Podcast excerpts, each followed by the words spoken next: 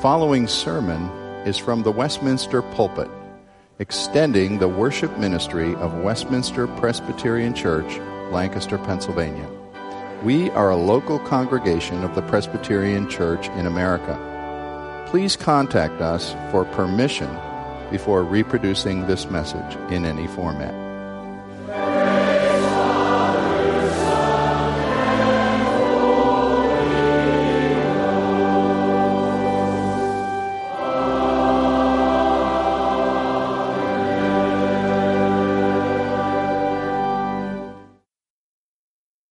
This master text on repentance comes before us on a communion Sunday. This is what we would have considered in any case this particular day. But certainly very appropriate when we come to the Lord's table is the reminder that repentance is absolutely vital in everyone's regular approach to God. I remind you of something I've said more than once, and perhaps you say it enough times it will be understood as We've studied David and his rise to be God's man. I remind you how 1 Samuel 15 taught us about King Saul and what was wrong, why he was not accepted as God's king. A proud, confident leader caught more than once in blatant disobedience to God. And when confronted with that, Saul would usually say, first time, he was innocent. Then, maybe faced with evidence or the thunderings of a prophet, he would say, Well, maybe I disobeyed a little, but he still could blame others or find an excuse. And then Saul would posture and bargain and consult with his public relations agent how can I make this look good so I'm not shamed before the people? And eventually he might come out with some shallow words that would look like repentance but really not be. Then we have King David, who wrote this 51st Psalm. The man after God's heart who has not looked like that or acted like that in our recent recognition of his brazen sin against God and against others. And he thought, maybe a little bit like Saul, that he could get away with it, he could cover it up, that nobody would really know what had gone on.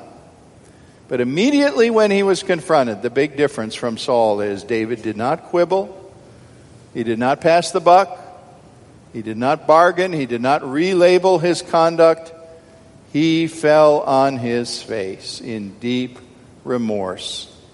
That God's Word shows us a premier example of it, these words that he wrote in the 51st Psalm of true, authentic, God accepted sorrow for personal sin.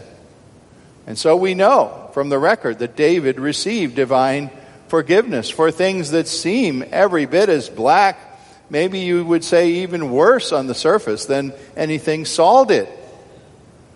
But the two men are intended for contrast and comparison.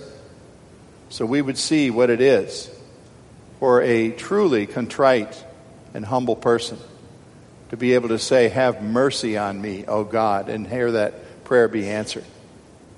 Now, I don't have time or wherewithal for a comprehensive coverage of this wonderful psalm. It's been spoken on in past days, and I'm really just going to glance off certain points of it today, not even pretending that we're covering all of it. I hope you would understand the practicality of that. It's deserving of a small series where we would really take it apart. But what I want you to see here is what a truly penitent believer does in recognition of his wrong before the Lord. He sees it as an attack against God Most High and admits that. He says to God, You would be just if you blotted me out. And yet, this same guilty seeker, bowing as he does, finds delight and amazement that God does forgive. He does. Remember, we said last time, God greets the penitent one in grace. If he didn't, no repentance would be effectual at all if God was not graciously inclined. He is ready to blot out the sin. I'm, I'm asking three questions of the text today. They are this What is the core problem here? To whom did David appeal? And what is the divine solution suited to the problem? First of all, what's the core problem. I'm not going to dwell on the crime. You probably know it very well, and most of you have been here as we looked at the blatant lust and adultery and abuse of power and even setting up tantamount to the murder of Uriah. David did not fall from grace by any half measure. He fell more like in a suicide dive off a high cliff. It's amazing that such a man could do what he did. And yet, don't you think God gave us that amazement so that we would not be surprised at ourselves or anyone we know when that person or we do the worst that could be imagined of us? And isn't this an example saying that God can forgive anyone of anything that may seem horrible in man's sight? Notice verse 3 as the guilty king says, I know my transgression and my sin is ever before me. His sin wasn't always ugly to him, but now it's like a handful of ashes in his mouth. At one time it tasted sweet, and many kinds of sin and disobedience against God do indeed taste sweet and are quite pleasurable at first. But now David is saying, It's ever before me. It haunts me night and day. It won't leave me alone. It's almost like David was wearing a necklace of live scorpions who were biting him all the day long and even in the watches of the night. I think one of the reasons many Christians do not repent as radically as David did is we find all kinds of ways of telling ourselves, well, it wasn't really such a bad thing that I did. I can name it something else. I can always kind of sand the rough edges off it and tell myself it was a special case or I had provocation or you know, things were just unfortunate that they happened as they did. I wonder if we shouldn't even pray sometimes that God would make us miserable and discontented in our deceitful habits. Because that misery brought on by the Holy Spirit would move us to the place of David seeing himself as the chief of sinners. We talked about that term last week. John Bunyan, writing his uh, autobiography and calling it Grace Abounding to the chief of sinners. Paul calling himself the chief of sinners. Do we believe day in, day out, week in, week out, that we deserve that? I dare say we don't. Most of the time we would say, well, I'm a fair to middling sinner. Or actually, I'm a pretty respectable sinner. The pretty respectable sinner is the one in the biggest problem situation. The broken sinner who says, How could this have happened? What can be done? How can I ever face my God? That is the person who's on the way to David's kind of forgiveness. You see, it's God that sponsors conviction of sin. He lets it dig in under our skin and, and make us aware of it because misery over it is a first step towards recovery. John Calvin wrote once to say, We will never seriously apply to God for pardon until we have obtained such a view of our sin as inspires us to a holy fear. Holy fear. The understanding that we have wronged a most holy God. Now, David says in here in verses 5 and 6, he says, I was born this way. Surely I was sinful from my birth, from the time of my conception. God desires truth in the inward parts. You see what he's differentiating there. He's saying, I'm not just responsible for certain little acts, or I always love the word peccadillos, you know, a little bitty fault, something that really isn't too big. It's not just little acts that I've done. I've got something wrong that's in my genes and in my bones that has to be cleared up. Sin is a native condition of my heart and my mind. I was born with it. And I need a resolution that goes right back to the source, not just to deal with this little act over here or that lie over there or this deception over here. I need a deep thing that will work with me and change me in my inward parts. Suppose you had a little creek running through your property and one day you're mowing the lawn and you notice there's a strange sulfurous smell or something coming from the little creek and you realize the water is very polluted and smelling ugly, and you can't see that anything has been dumped or, or there's anything wrong in your part of the property that should cause this, and maybe you got a state official out or somebody to do some testing, and they were able to trace it up quite a ways, maybe a mile away, to a source where something had been dumped that was polluting the whole creek and making the waters toxic for life and very unpleasant. And you would know, well, then don't just come and treat the water in my little quarter acre section of the creek. Go to the source. Deal with the source to purify this stream and make it uh, alive again. That's what David's saying. This isn't just a little act. This is something that goes to the roots of my own personality and the way I've been made. God, I need something that you can do going to the very source and root. I can't do it. I need a radical reconciliation with you. Well, then we ask, to whom does the sinner appeal? And that answer is pretty obvious here. The key word in verse 4 of our psalm, David says, Against you, God, you only have I sinned and done what is evil in your sight. You're proved right when you speak and justified when you judge me. God is the offended party. I think here again, simple and basic as this is, we don't often see it. We think the way to remedy sin, oh, well, I spoke sharply to my wife, or I deceived the boss, or I did this or that against an individual. I better go apologize. I better go try to make it right with the secondary person who I hurt. And we don't stop and think, I offended the God of truth. I have to start with Him.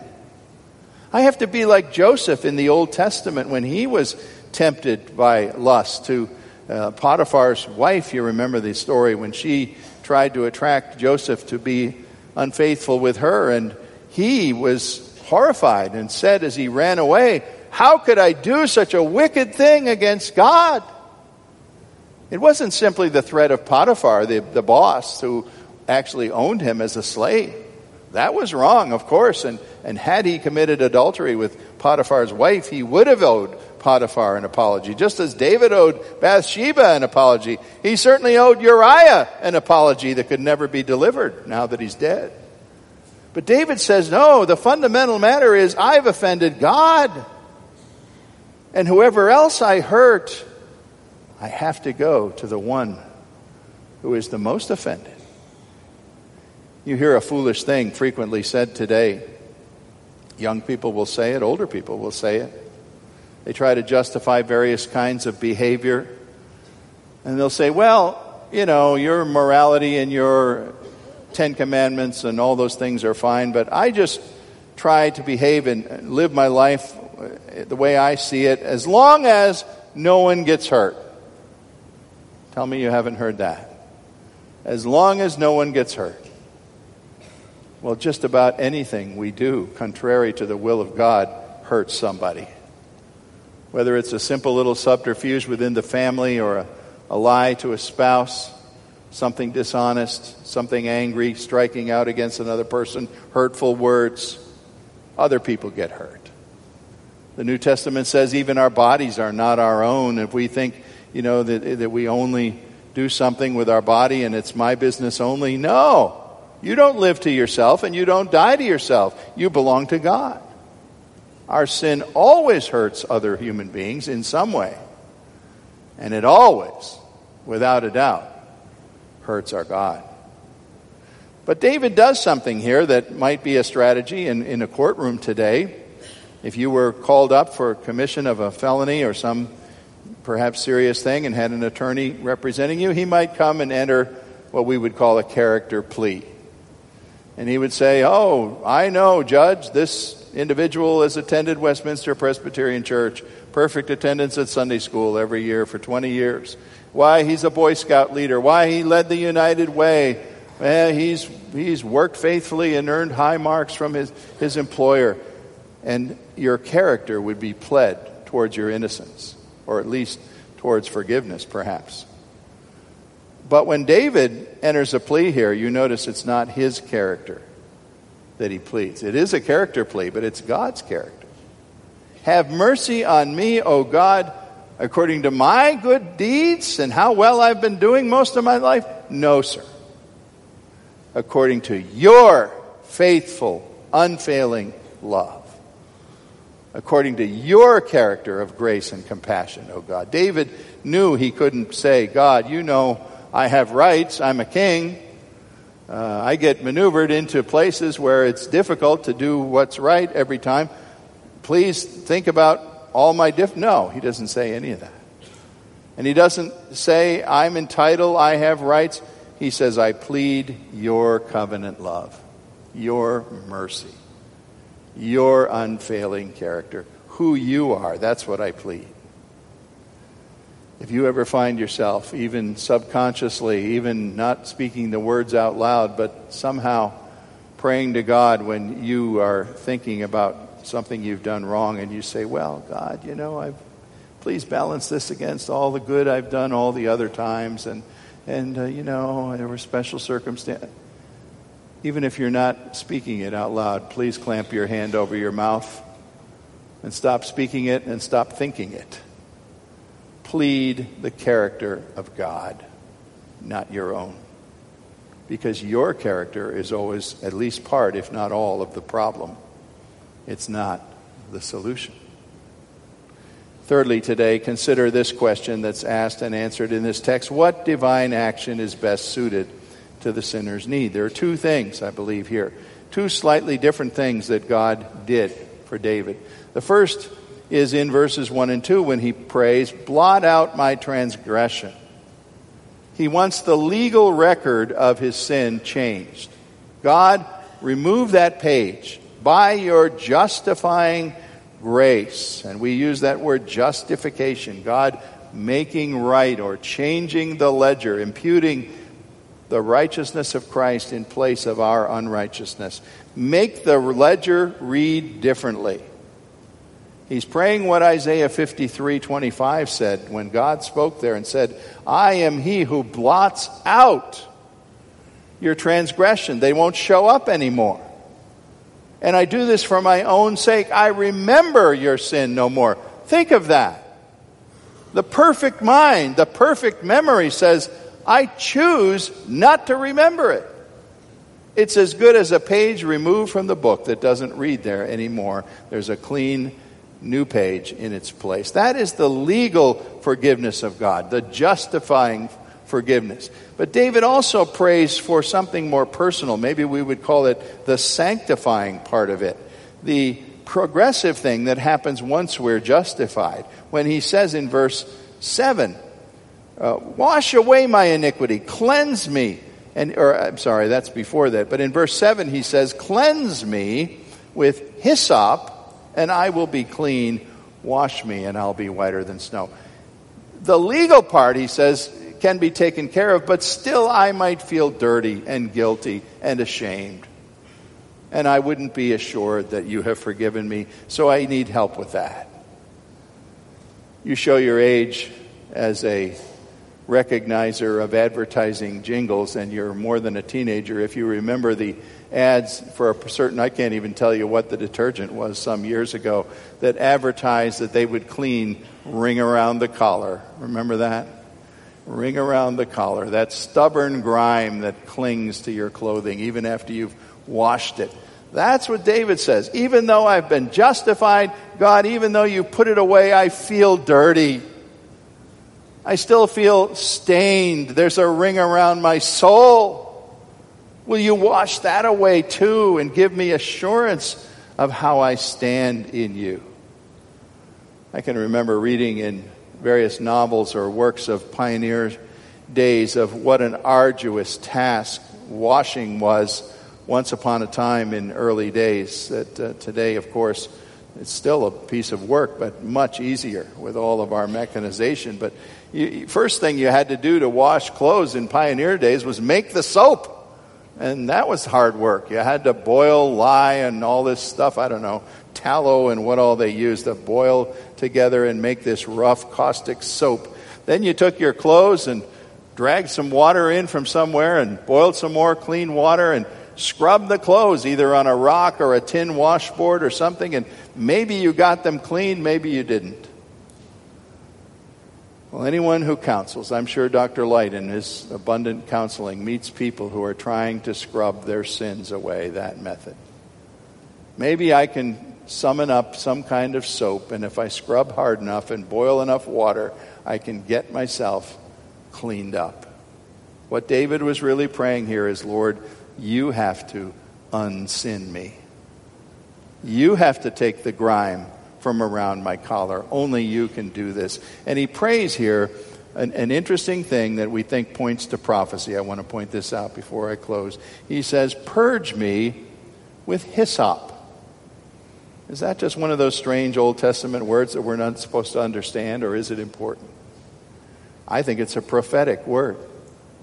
Exodus 12 tells us of the instructions of God for the Passover meal in Israel when they took the lamb killed the lamb and roasted it to eat, and they would take a piece of the hyssop plant, which was a sort of sponge like plant with a stalk, and they would dip the hyssop plant in the blood and sprinkle the doorways, the doorposts. And you remember that, that death would, they believed, pass over. God said that death would pass over their houses in Egypt. And they were doing that as a reminder that it was blood that was required to forgive sin. How interesting. David prays here Purge me with hyssop. I need the application of blood. I'm not fabricating the idea that this would point forward to the only application of blood that suffices to remove sin the blood of Jesus Christ that came, of course, in history many centuries after David. And yet, it was that that people were looking forward to as they looked for their Messiah. They were looking forward to the fact that Messiah would bring true the promise of Isaiah 1, where God says, Though your sins be as scarlet, they shall be white as snow. So, might we conclude this morning for a brief look at this psalm that true repentance is necessary to us? Sure, God is gracious, but He looks for those who come and truly repent. And Psalm 51 is the repentance handbook that He's given us. You too must take ownership of your sin without excuses, without passing blame, without saying, Oh God, it happened because of the wife you gave me has done this and so on. No, I take ownership. And it might even seem risky to cast yourself into the hands of the very God who is holy and offended. But we're promised that this God is gracious. And he will give a deep and eternal cleansing in the blood of Christ. There's so much more that could be said, but I haven't even spoken about the wonderful fruits of this repentance. They're just hinted at here the reassuring presence of the Holy Spirit, the restored joy of salvation, a tongue to speak and testify to others. That your life could say, I know what forgiveness is. I know the God of grace. All those things come in their place. Charles Spurgeon said once sorrow for sin in the life of a Christian comes down like a perpetual rain, a soft, sweet shower that lasts all your life long and sponsors and feeds spiritual growth in us. Sorrow for sin should sponsor real repentance, and the joy follows. May you discover the quiet promise of Isaiah 51 17, a broken and contrite heart, O oh God, you will never despise. Father, help us to learn this kind of repentance. Not because by being remorseful or beating ourselves or posturing before you we're going to earn your grace, but by deep and true humility we respond to your grace in the way that you are pleased. Father, help the broken person. Help the one who has been beaten down by their sin and is very discouraged about it. Show them the wonderful, sweet rewards that conviction of that sin bring when we speak it to you and the blood of Christ covers and cleanses. Thank you that Jesus is the fulfillment of all this. We pray in his name. Amen.